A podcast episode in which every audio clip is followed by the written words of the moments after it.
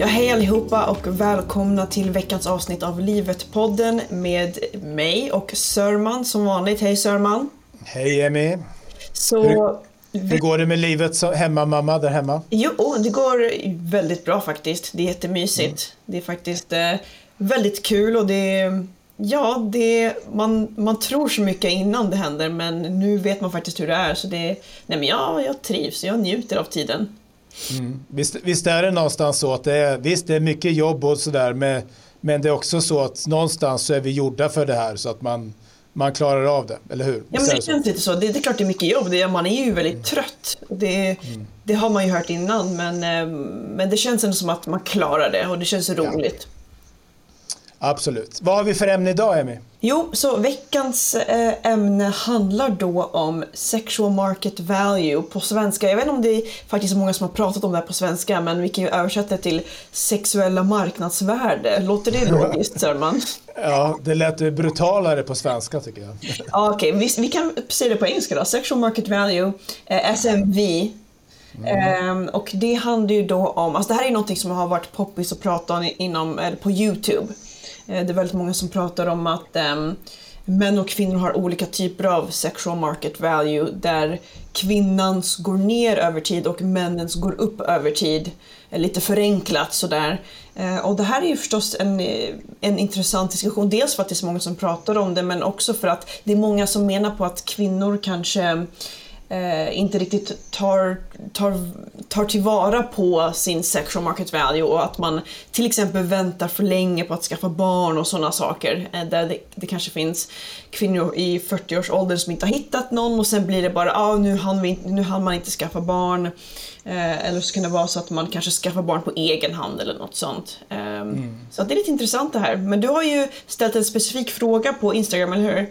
Ja, eh, men innan vi kommer till det eh, så tänkte jag bara fylla i lite grann här för att det här är ju saker som man faktiskt har eh, gjort en del undersökningar om. Eh, nu har jag inte någon framför mig här men det påstås ju då att kvinnor, alltså om män får välja så här på bilder liksom random utan att veta då brukar det hamna så att de kvinnor som män då uppser som mest attraktiva de är runt 23 år. Mm.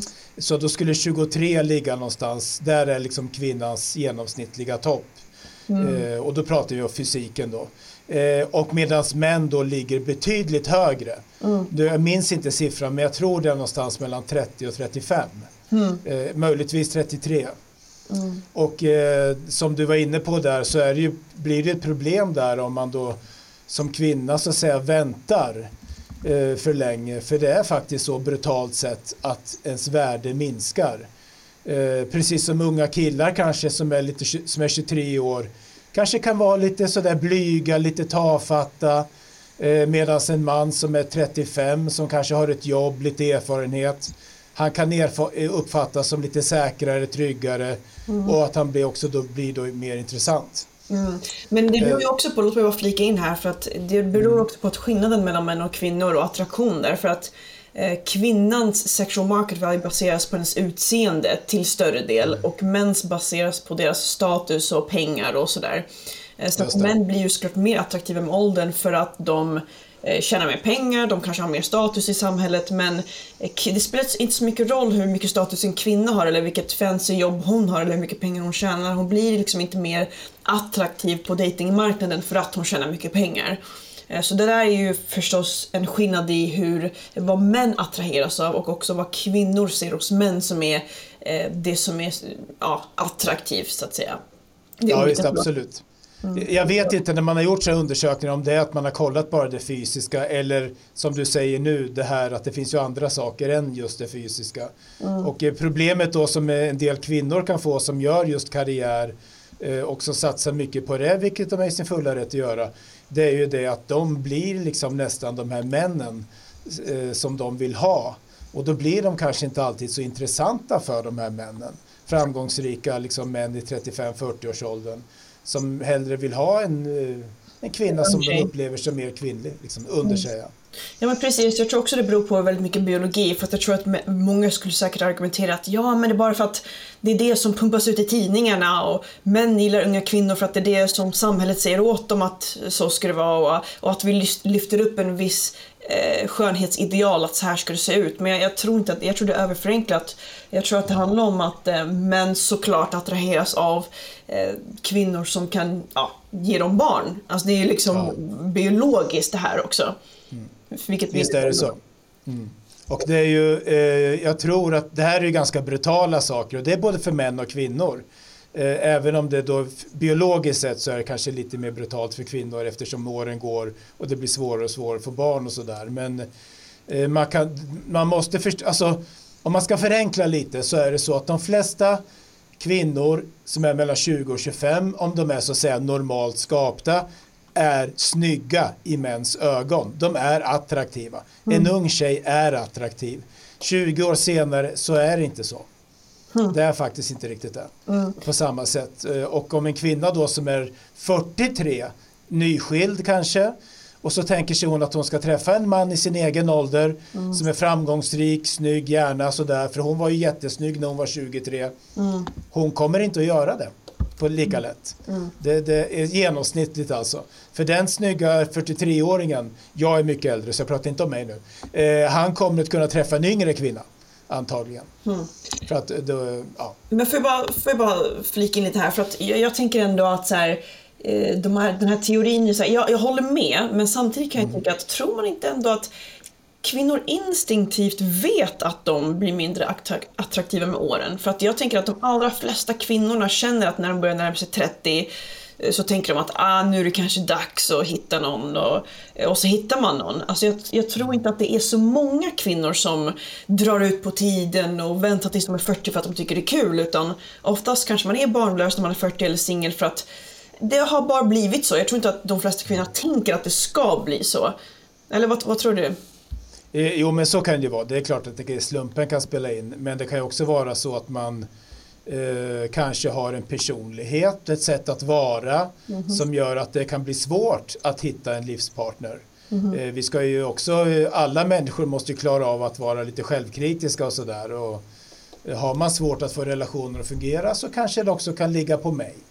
Eh, mm. Så ska ju alla tänka. Eh, så att mm. det finns ju många saker där som spelar in. Mm. Men jag ställde ju då, eftersom du är hemma och tar hand om barn så var det jag som den här veckan då ställde fråga på Instagram om det här vad människor har för tankar och då var det inte bara det här sexuella värdet utan mm. lite mer allmänt kärlek på kärleksmarknaden och kanske äktenskapsmarknaden också. Men allt det där hänger ihop naturligtvis. Eh, och eh, det är inte så, vi får inte in så mycket frågor utan det blir mer påståenden som vi kan reagera på. Och eh, någon som kallar sig för Myslakritz skrev så här. Frågan man får, och då antar jag då från någon som är kanske eventuellt intresserad, är vad för jobb man har, hur man bor och om man äger boendet. Punkt. Och det måste vara en kille uh, som skrev in antar jag. Nej, nu vet jag inte men det lät lite som ja, en fråga. Ja, kanske det. För här blir det ju då lite mer det här vad man har för social status. Mm. Om man har ett jobb uh, där man tjänar bra, om det är ett intressant jobb, mm. hur man bor och om man äger boendet. Mm. Ja men det är väl inte som, alltså, jag kan förstå att många tänker så, åh vad ytligt att de frågar det och så, men jag tror att många kvinnor vill ju veta de här sakerna. Och det är ju som sagt en del av männens sexual market value. Hur, hur äger du din bostad? Hur mycket pengar tjänar du? Och det kan låta liksom lite ytligt och sådär. Men samtidigt så är det som kanske kvinnor avgör som är attraktivt på datingmarknaden. Sen är det såklart väldigt märkligt för att om man tänker lite tvärtom så att säga. Om en man hade frågat ah, vad har du för eh, bh-storlek eller vad, eh, hur gammal är du eller vad har du för midjemått? Då hade inte kvinnor gillat det tror jag. Nej, det där är ett intressant fenomen. Man brukar säga idag att kvinnor, de får gärna ställa, formulera och ställa upp sina kriterier. Och kanske i USA kanske det är mer brutalt, han ska känna sig och så mycket och mm. förlovningsringen ska kosta en årslön och allt vad det kan vara för någonting. Men män, de får ju minsann inte komma med några kriterier. för då är det kvinnoförakt och Mm. Så att det är det du säger. Ja, det kanske det ligger någonting i det. Mm. Ja men också det finns en eh, biologi där också. Alltså män attraheras ju, män kollar mer på utseende kanske och kvinnor kanske kollar mer på eh, status och pengar och sådana saker. Och det, jag tror att i grunden så handlar det om eh, evolution och liksom överlevnad och sådana saker. Och, eh, så jag tror inte att man ska liksom shamea någon för att de har en viss preferens. Men sen kan man ju såklart vara lite diskret. Man behöver inte bara Hej, hur mycket pengar tjänar du? Det kanske inte är så himla trevligt på en första dejt. Eh, men det betyder inte att du inte kan ha dina krav och leta efter det. Det betyder inte att du är ytlig, utan du är bara mänsklig. Ja. Men det som är intressant där också är ju där sexual market value-diskussionen handlar ju ofta om att det jag hör är att eh, männen i den här manosphere-kulturen pratar om att eh, kvinnor har, tror att de har, har en högre sexual market value än vad de egentligen har. Så att vi kanske har en kvinna som ah, inte är så himla snygg, hon kanske är 35 och har två barn exempelvis. Men hon vill ändå ha en kille som är miljonär, som är lång, som är snygg, som är ditten och datten. Sen vet jag inte hur vanligt det här fenomenet faktiskt är. Jag brukar ändå, alltså i det verkliga livet, så att alltså här i Sverige så upplever jag ändå att de, de flesta kvinnor igen instinktivt vet ungefär vart de ligger på den här skalan. Eh, de flesta kvinnor är inte orealistiska och vill ha en miljonär och en 1,90 hunk. Ehm, utan de flesta är realistiska med vart de ligger på den skalan men jag tror att i, vissa, alltså i en viss sfär så är det många som pratar om att ah, men kvinnor är de förstår inte vart de själva ligger på skalan på något sätt. Nej. Eh, jag tror eh, att det kan vara, det är naturligtvis en banal, banal grej att det är individuellt och att det är olika. Mm. Jag upplever nog att en del kvinnor, men det kanske också gäller män då som inte jag har någon erfarenhet av här, eh, är ganska naiva när det gäller sitt värde. Och mm. speciellt då kanske i människor i min ålder så där man har hunnit skilja sig och man kanske är ute andra varvet eller tredje för den delen. Mm. Och då så inser man att man är inte lika intressant längre som när man var ung och sådär. Men det där är intressant, för jag tror också, så, vad jag har sett, i alla fall när jag var yngre, och man var mycket på krogen och sådär, då kunde man se män 25-30 kanske, som såg helt okej okay ut, kanske ganska snygga, som raggade på äldre kvinnor. Mm -hmm. Och då tänkte jag liksom så här att en del män, de underskattar sitt värde också. Och det kan vara så där att eh, idag så är det mer datingkultur på nätet kanske, det är lite annorlunda, men om man raggade på krogen för det krävdes ju liksom ett visst mod. Man måste ju gå fram då liksom och, och riskera att bli nobbad och sådär. Och någonstans så handlar ju det där om att man hela tiden får sitt värde bedömt. Liksom. Nobbas man så kommer ju någon säga nej du står under mig. Jag är inte intresserad av dig. Liksom, man bara blir nedtryckt. Men jag tycker att det finns kanske en tendens hos många män att underskatta sitt värde på så vis att jag skulle säga, och det gäller även kvinnor liksom idag, att om man är sådär mellan 25-40, alltså med, yngre medelålder sådär, alltså det kan räcka långt med att vara normal, att ha ett hyfsat jobb, att ha körkort, att vara vänlig, att inte vara missbrukare, att inte, att inte ha några psykiska problem. Alltså du kommer långt på det. Mm. Alltså jag tycker det är intressant det du säger. Alltså, det, det, ja. det, du säger låter ju lite sen, som att det skulle vara något naivt att säga egentligen. Mm. Men egentligen kanske det inte är det. För att jag tror så här, och det här pratar inte människor i manospheren om så mycket. Mm. och det är att killar är faktiskt också ytliga. Eh, och nu vill inte jag vara den som är krass här, men nu måste jag vara lite krass. Ja, var. Att, vi säger att du är en kille som är, ja, ditt marknadsvärde av 10 säger kanske är 4, du kanske inte är så snygg, du kanske inte tjänar så mycket pengar. Men många av de här killarna vill ändå ha tjejerna som är 8 och 9 år, supermodell och så vidare. Och det är egentligen bara för att de är snygga som de vill ha de tjejerna. Och då tänker jag lite så okej okay, men kanske du kan vara lite mer realistisk och dejta en tjej som är kanske på din nivå. Um, så att jag, kanske, jag kan ta och hålla med om att de killar som, som känner att tjejerna ratar dem, Ja, det kan ju samtidigt vara killar som kanske når, försöker sitta lite för högt. I, ja. och de kanske inte riktigt förstår deras marknadsvärde. Nej, just det. Nej, men jag, jag håller med. Jag förstår nu vad du menar. Och det är mm. helt rätt. Alltså, om man tänker sig en mans situation. Till att börja med, underskatta inte ditt eget värde. Se till att hålla upp den där basic grejerna. Var normal, mm. snäll, mm. vänlig, integritet. Allt det där som jag sa.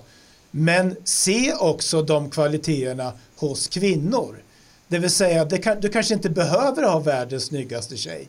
Du Mm. kanske inte behöver ha någon med det och det utseendet. Ge liksom en normal, vanlig tjej som är schysst och snäll och vänlig Mm. chansen. Exakt. Eh, Jag tror att det är där ute efter. Och, där, eh, och den, ja. den, den biologiska delen av män som attraheras av utseende och vissa typer av ansiktsdrag kanske eller vissa kroppsformer, det, det tar över ibland. Eh, och så de måste ju liksom också mogna lite och se att, vet du vad, bara för att en tjej inte har en perfekt midja och världens största eh, tuttar eller något sånt, det betyder inte att hon inte kan vara intressant för dig. Nej, visst. Nej, men så är det absolut. Och eh, det är ju det, det som är, jag hörde någon säga det på nätet häromdagen, jag tyckte det var så bra, att det kanske finns en risk nu med den här internetkulturen med alla datingsajter och sociala medier, att, att, vi över, att vi överskattar utseendets värde. Och de här yttre kriterierna, man kollar vad tjänar de, vad jobbar de med. För att om man umgås med människor som man gör på en arbetsplats och sådär, då blir det så att man lär känna varandra som personer mer. Och eh, då blir det kanske lite mindre med det här yttre och faktiskt mer med eh, andra kriterier. Eh, Jag kan själv tycka som man tänker tillbaka att man kanske har varit lite väl. Dels så kan jag, om jag ska vara självkritisk, har jag underskattat mitt värde. Ibland på krogen, ah, fan jag skulle ha kört, vem vet, det kanske hade gått bra.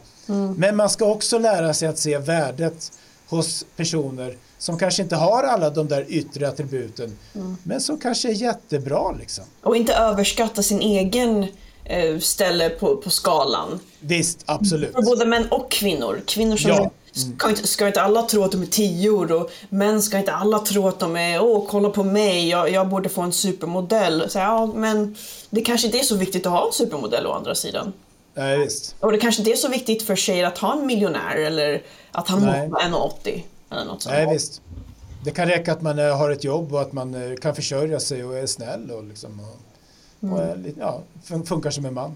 Mm. Eh, du, jag fick en, ett annat påstående här som, eh, på Instagram då. Något som kallar sig för two-truck tror jag. Kvinnor tänker mer på vad de får än män.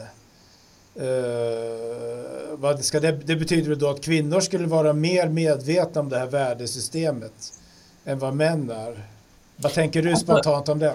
Alltså kvinnor tänker mer på vad de får, alltså kvinnor tänker vad kan jag få ut av det här förhållandet? Är det, det kanske det han menar? Ja, vi får nog tolka lite öppet här kanske. Ja, det, det, det är så det känns i alla fall. Ehm, Ja, Ja, jag förstår vad han menar. Ehm, jag tror dels det är för att män när de dejtar, de är väldigt så här. Vi går, jag, jag, jag vill gå och träffa den här tjejen och så får vi se hur det känns helt enkelt. Det, k- killar är väldigt enkla. Men Ja. tjejer är ju väldigt mycket mer, jag vill inte säga kalkylerande eller så, utan tjejer vill planera sina liv på ett annat sätt. Eh, De vill eh, se till att han har ett bra jobb och eh, alla de här sakerna. Medan män kanske inte lägger så mycket vikt i det utan de vill bara att det ska kännas rätt. Um, men jag tror också att det är biologiskt, det är, en viss biologi i det att eh, kvinnor kanske vill ha förutsägbarhet, de vill ha trygghet, de vill se till att när de får barn i framtiden att det, det blir en trygg miljö där man inte behöver oroa sig för finanser till exempel. Eller, och det kan kanske uppfattas för män att det är väldigt eh, att man kalkylerar eller så här, ah, hur mycket tjänar du och vad kan jag få ut av det här och så vidare. Och sen är det såklart vissa tjejer som går för långt och kanske är golddiggers och säger att nej men jag vill bara ha en kille som är rik och jag vill bara ha det och har liksom den här diviga attityden. Ehm, Men alltså, det beror på, jag tror också att det där är också väldigt mycket yngre kvinnor som kanske inte riktigt har, mm, ja men de vet inte hur man ska vara välavvägd utan de liksom kanske bara säger saker och in, inte förstår hur det uppfattas. Ehm, Men jag förstår vad du menar för att kvinnor och män approachar dating på lite olika sätt. Eh, För kvinnor är det inte bara åh hur känns det? Vi har liksom inte lyxen av att bara känna eh, för att vi kanske hamnar mer i beroendeställning när vi blir gravida och eh, skaffar barn och sådär sen. Så vi måste ha en plan. Ehm, Medan män kanske bara kan, ja men det ska kännas bra. Ehm, men det, det är också väldigt viktigt att förstå det där, de skillnader för att det är så du som kvinna förstår hur du ska dejta och hur du som man förstår hur du ska dejta och vad, vilka typer av eh, saker man ska... Att till exempel det här med att kvinnor vill ha förutsägbarhet det blir, det blir inte så attraktivt när man dejtar för att då blir det den här, men ja, hur mycket tjänar du? Och man ställer alla de här frågorna. Men om man förstår att män kanske bara är ute efter att det ska kännas rätt, då kanske kvinnor kan ha ett annat approach i hur de dejtar. Och försöker bara ta det lugnt och inte planera allt och inte eh, vilja ha svar på allt och kontrollera allt. Nej. Nej visst, man, alltså, man skulle ju aldrig ge en kvinna rådet att hon ska intervjua mannen liksom, som om det vore en anställningsintervju. Det låter ju extremt mm. oattraktivt. Och vi har ju flera gånger pratat om det att kvinnor måste ju också tänka på vad de erbjuder. De kan ju inte bara vara liksom the price här utan de måste ju tänka på att okej, okay, det här är en ganska bra man. Vad ska jag tillföra honom? Mm. Eh, men jag tror också det, apropå det du säger här, att kvinnor vill ha förutsägbarhet och sådär, att det är intressant tycker jag när man tänker på det här evolutionen, evolutionärt och sådär och hur kvinnor har levt och hur utsatta de har varit. Mm. Man bär på barnet i nio månader. Sen så måste man ta hand om det här lilla barnet och då är det bra att ha en man som liksom finns där. Att det där har säkert påverkat hur vi tänker ja. mycket mer än vad vi kanske har velat erkänna här de senaste 20-30 åren kanske. Precis. Och, och, att det faktiskt är fullständigt motiverat för en kvinna att tänka i termer av trygghet och att mannen måste kunna liksom mm. bidra med försörjning. Eh, Precis, men det betyder inte att de behöver vara eh, liksom, nu ska jag ha det här och hela den attityden utan man ska vara realistisk och man ska också mm. tänka på vad man själv ska bidra med. Men jag tycker också det här med att vad kvinnor ska bidra med i ett förhållande är ju såklart en intressant diskussion men män måste också bli mer tydliga med vad de vill ha hos en kvinna. Jag tror att många män vågar inte säga det längre och jag förstår varför för att feminismen har tagit över och män får inte ha några preferenser för att om ni har preferenser så är ni sexister och så vidare. Men, men samtidigt så kanske många kvinnor där ute inte riktigt vet vad män vill längre och kanske bara, och många män kanske inte ställer de kraven längre heller. Eh, det, män kanske inte vågar säga att ah, jag vill ha en tjej som vad vet jag, är hemma med barnen och städar eller vad det kan vara. De, de kanske inte, det, man, man, kanske inte vill säga det för att det låter omodernt eller något sånt. Man kanske inte vågar säga att ah, jag vill ha en smal kvinna som är ah, mellan 22 och 25 eller något sånt. För att ah, men då låter det också eh, som en hemsk man och så vidare. Så män måste också våga börja uttrycka vad de faktiskt vill ha hos kvinnor. Bra sagt. Helt rätt. Ja, men vi har, du har ju sagt till, ibland levererar du här men du har ju sagt tidigare någon gång här, att det som vi varit inne på nu, att kvinnor måste börja fundera på vad de erbjuder. Mm. Men män måste ju också våga uttrycka vad de vill ha, eh, som du säger nu. Och de måste också våga känna vad mm. de faktiskt vill ha. Och där kan jag, nu är jag lite äldre, men jag misstänker att saker och ting är ungefär likadant nu för unga män som det var när jag var ung. Män uppmuntras inte att känna efter. Va, vad vill jag som man egentligen ha av en kvinna mm. eh, i, i, ett längre förhållande? Och vågar jag erkänna att jag vill ha en ganska liksom, behaglig, om det nu är det, mjuk, snäll, kvinnlig kvinna som kan ta hand om våra barn och som Vågar man säga det? Det är inte självklart. Nej precis, och då är det inte, då är det inte konstigt att många kvinnor kanske inte riktigt vet vad de ska komma med. För att det, det moderna samhället har, har ju som du säger, man uppmuntras inte att vilja ha de här sakerna eller att tänka Nej. på det sättet. Och då blir det liksom att man suddar bort alla normer och då vet ju ingen längre vad, vad man, vilken roll man har så att säga. Mm. Jag har hittat nu, det har varit jätteintressant, mycket på Instagram så är kvinnliga datingcoacher som vänder sig till kvinnor och som försöker förklara ungefär det som vi har sagt ibland. Att du måste liksom ta, vara, lite, vara lite soft, utgå från hans behov, Mm. Och inte bara naturligtvis, men du kan inte bara utgå från dina behov. Nej. Och det är intressant då att det är kvinnor just som har börjat ta upp de här sakerna och som vänder sig till andra kvinnor. Mm. För att män kanske inte har samma legitimitet. Utan män kan ju vända sig till andra män.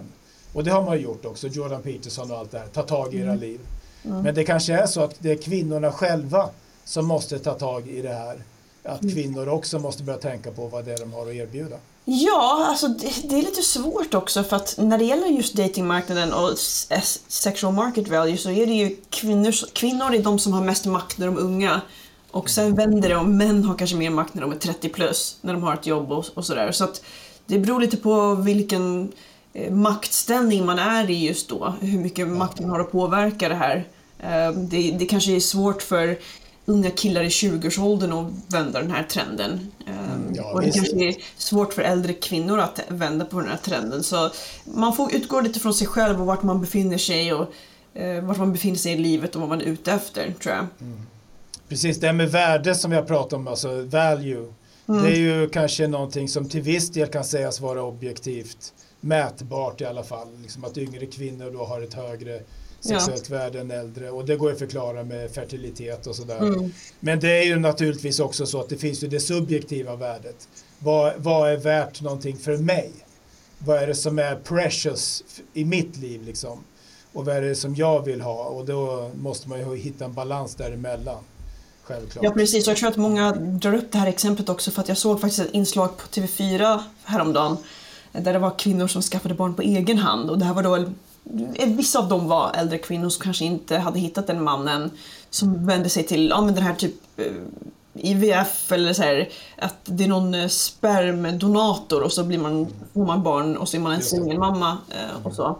Och det är kanske en av problemet när kvinnor kanske inte utnyttjar sin tid så väl. För att jag tror att många kvinnor har ju sin peak, sin, sin sexuella peak i 20-årsåldern och då kanske man slösar bort sin tid genom att dejta killar som kanske inte är så himla bra för dem.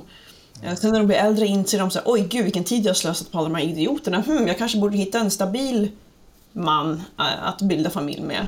Ehm, så att det, det, är också en uppmuntran till kvinnor att kanske tänka lite smartare för att jag tror också att förr i tiden så eh, innan vi hade p-piller och sådana saker så kvinnor var ju, var ju tvungna att välja en bra man för att risken att de blev gravida var ju så hög då. Mm. Och då när du är liksom 18 redan då kanske familjen och alla andra uppmuntrar att se till nu att du skaffar en bra man och kvinnan kanske själv tänkte så redan då. Eh, men nu när risken är så låg när man har p-piller och allt sånt där att bli gravid, då kanske, alltså risken är inte lika hög. Um, så då kan man vara, fatta dåliga beslut och det, det får inga konsekvenser direkt. Nej. Så det har ju förstås ändrat kulturen väldigt mycket. Så jag tror också att kvinnor måste, nu säger jag inte att Åh, vi måste krossa p-pillret. Det är inte det jag säger, jag bara försöker förklara hur det, har, hur det har vänt de här sakerna. Och hur kvinnor kan tänka också att hmm, det kanske är bra att lägga mitt fokus på när jag är ung, att skaffa en bra man istället för att oj, när du är 35 och tänka nu ska jag försöka hitta en bra man när jag har mognat till lite. Ja, men jätteintressant. Vi skulle kunna ha ett program någon gång kanske om konsekvenserna av p-pillret och sådär och abort. Eh, men jag, jag satt och tänkte förut lite grann nämligen när vi pratade, men jag, jag tog aldrig upp det. Att okej okay då om kvinnor har ett högt värde när de är unga, mellan 20 och 25 sådär. Mm. Frågan är ju då hur de ska använda det. Ja. För, för i princip är det ju då inte så svårt för en normalsnygg tjej om allting är som, om hon är som hon ska i 23-årsåldern, mm. att hitta en bra man mellan 25 och 35 i princip. Mm. Eh, ska hon försöka göra det eller ska hon liksom passa på att have some fun och eh, liksom träffa jätteheta eh, roliga killar eh, men som aldrig kommer att vilja bli ihop med henne för de ligger bara runt. Ja men eh, exakt, så att första mm. alternativet skulle jag säga är nog eh, bättre sätt att ägna sin tid åt att försöka hitta en bra stabil man istället. Men ja. okej, okay, det är inte lika kul, okej, okay, whatever, men det är just det som är problemet, att det blir liksom en omogenhet som växer fram. Mm. Eh, och sen blir det för sent till slut, tyvärr. Och ja. många känner sig besvikna sen när de är över 30 och kanske har svårare att hitta den som man kanske, och så, och så måste man kanske vara med de killarna som man aldrig kunnat tänka sig vara med när de var 22. Och kanske ehm, eh, ja, men skala ner sina pref egna preferenser lite. Alltså att man har lite mer, man måste liksom ha eh, lite mer realistiska expectations sen när man är över 30 och dejtar och inte tro att man kan få samma typer av killar längre. Nej. Men det är också så här, man ska inte överdriva det heller. Det är väl klart att det finns kvinnor som är över 30 och 35 som hittar bra killar som är nöjda och sådär. Men det här är bara generellt, det är en generell regel att det är bättre att hitta en kille när du är ung och har liksom största chansen att hitta en bra kille. Jag tänkte faktiskt på det just nu innan du sa det att allting är så motsägelsefullt. För mm. när jag tittade på det där TV4-inslaget som du, du skickade ju länken till mig med de här kvinnorna då som har valt att skaffa barn på egen hand utan man. Tänkte jag så här, men gud vilka snygga kvinnor. Alltså mellan 35 och 40 antar jag att de var. Mm. Eh, eller liksom någon där var riktigt, riktigt snygg. Och liksom helt okej okay tjejer liksom, hallå, varför har inte ni träffat några män? Mm. Eh, så att då, då, tänkte jag också det här som vi var inne på förut när det gäller män. att man ska heller inte underskatta sitt eget värde. Men då, visst, det är bara att spekulera nu liksom att de kanske väntar på något som aldrig kom. De kanske har haft förhållanden som inte funkade. De kanske inte ville vara ute och ragga. Vad vet jag, vad vet jag. Men det är ändå märkligt liksom att normala, snygga kvinnor mm. inte hittar någon man. Ja men det är det många säger då att de kanske har haft för höga krav och sen ja. kommit till en viss ålder och så oj, nu blev det inte så, nu har jag ingen tid kvar, nu måste jag skaffa barn på egen hand ungefär. Ja, och det är det man menar att man har slösat bort sin eh, topptid och sen ja. så ser man oj när man är 35. Och det är det man ska försöka undvika då såklart. Och, det, och det är därför vi pratar om det här, det är för att vi vill försöka kanske ja, ge en liten inblick till de här frågorna. Mm. Ja men så är det ju i livet, det är en av liksom, paradoxerna i livet att eh, för att det ska bli någonting av livet så måste man välja. Du måste välja en utbildning i princip. Du måste välja en partner om du vill ha en familj. Men då väljer du också bort allting annat. Men, eh, men väljer man inte, ja då blir det ingenting. Det är det som är risken. Liksom. Fick, fick, du inga fler frågor Sörman eller hur många? Ja, inte så mycket. Det var en som undrade hur Emmy mår om du har det tufft. Nej, alltså man är ju trött. Ja, det är enda jag kan säga ja. att det, det är kanske den delen som är jobbigast med eh, en ja. nyfödd bebis. Det, Men, eh, det var någon som skrev så här. Eh, självklart vill man inte ha någon som är värdelös. Mm. Eh, och det var i och för sig ganska intressant det med värdelös då. Du har ju inget värde liksom. Och eh, vi har väl mm. sagt det redan ganska mycket. Alltså jag tycker så här att om inte våra lyssnare har förstått det att vi måste alla liksom acceptera att det finns kärlek, äktenskap och sex. Det finns en marknad för det. Ja. Och det betyder inte att allt handlar om pengar, absolut inte. Eh, det betyder heller inte att det, allting bara finns sådana här yttre ytliga kriterier. För mm. man kan ha liksom ett inre värde och man kan mm. ha egna preferenser. Men det är otroligt naivt att tro att det inte skulle finnas liksom en, ett värdesystem. Ja men det är väl klart att det är, precis. Alltså, liksom, min mormor och farmor har ett jättehögt värde för mig. De kanske inte har världens högsta datingmarknadsvärde så att säga. det är väl klart att det finns andra typer av värden men det här är ju också ett sätt att eh, vara realistisk, att kanske eh, ta vara på tiden för kvinnor och att män kanske att jobba på sig själva, se till att ni bygger upp någonting när ni är unga, eh, plugga, jobba upp och försöka eh, bli framgångsrika och så vidare. Och ehm, ja, ta vara på tiden man har helt enkelt och inte slösa bort tiden genom att eh, fatta dåliga beslut och så. Ja, Utan vara var smart mm. och, och vara realistisk i var, i var du själv ligger i skalan. Det måste man ju vara också. Man kan inte liksom vara en trea som bara vill dejta nior. Det, det funkar inte så, tyvärr. Det är en tuff värld, men ja, man måste ha tuffa sanningar också. Visst. Och samtidigt som man heller inte ska underskatta sitt värde. Och jag, som jag tänkte, det kanske var när jag såg de där kvinnorna i det inslaget. Alltså ibland räcker det långt med att bara vara en normal människa. Hel och ren och inte vara konstig. Eh, det, det kan faktiskt räcka ganska långt. Mm. Det kanske räckte en gång i tiden men jag tror att det här är det som är problemet också att människor har liksom en, en vriden bild av hur man går tillväga med saker för att vi har suddat bort alla normer.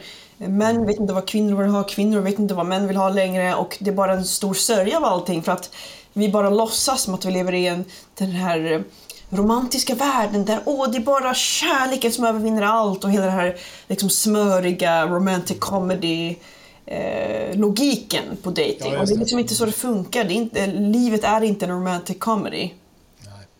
Det är viktigt. Nej, verkligen inte. Ja, visst. Mm. Och sen är det bra också viktigt att säga att det finns ju olika liksom, market values eh, mm. för olika liksom, eh, sfärer i samhället. En del män tycker det är hett med eh, kvinnor som har tatueringar. Det signalerar liksom kanske någon slags sexualitet eller någonting. Andra män tänker, och det är ganska många idag faktiskt, har du några tatueringar? Nej, perfekt. Det är liksom det första kriteriet en kvinna utan tatueringar, då är man redan liksom på rätt sida av någonting. Så att det mm. finns olika eh, marknader, olika värden som man kan eh, eh, fylla i. Och då gäller det kanske att hitta de där människorna som de där sociala scenerna där mitt värde funkar. Liksom. Men är det inte ganska enkelt med killar att man delar in kvinnor i två olika typer av kvinnor? Kvinnor som man kan dejta kort och sen mm. kvinnor som man kan potentiellt gifta sig med. Det är det jag har hört. Jag vet inte.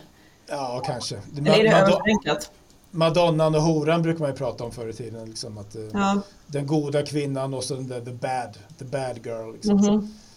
Eh, ja, alltså jag tror att för äktenskap så är det bra att inte vara tatuerad. Men det beror på vem man vill gifta sig med. Så att det, Ja. så att det är olika värden. Mm, mm. Ja. Eh, någonting mer att säga om detta? Jag vet inte, hur, hur lång tid har vi kvar? Vi startade... Vi har kört i 35 minuter nu. Ja, okej. Det, är Hmm. väl, jag tyck, det jag tar med mig av det du har sagt idag, Mm. det är det att män måste också våga tänka på och uttrycka vad de vill ha. Mhm. Det är inte bara det att kvinnor ska liksom tänka på, men vad vill han att jag ska tillföra? Då Mm. måste hon också ha en chans att få veta det. Ja precis och jag tror också att det är bra att vi har de här diskussionerna för att jag tror Ja. att samhällsdiskussionen måste börja handla om de här sakerna igen för att kvinnor läser mammatidningar och, och får för sig massa saker om det moderna samhället och att saker ska vara 50-50 och eh, han ska diska lika mycket som du och eh, det finns inget manligt och kvinnligt, det är bara ett patriarkalt påhitt. Och allt det där är bara lögn, det vet vi. Det finns normer och fin- de finns där av en anledning. De finns där på grund av biologi till viss del, när det gäller attraktion, vad män attraheras av, vad kvinnor attraheras av. Och sen finns det också sociala koder och normer som make sense.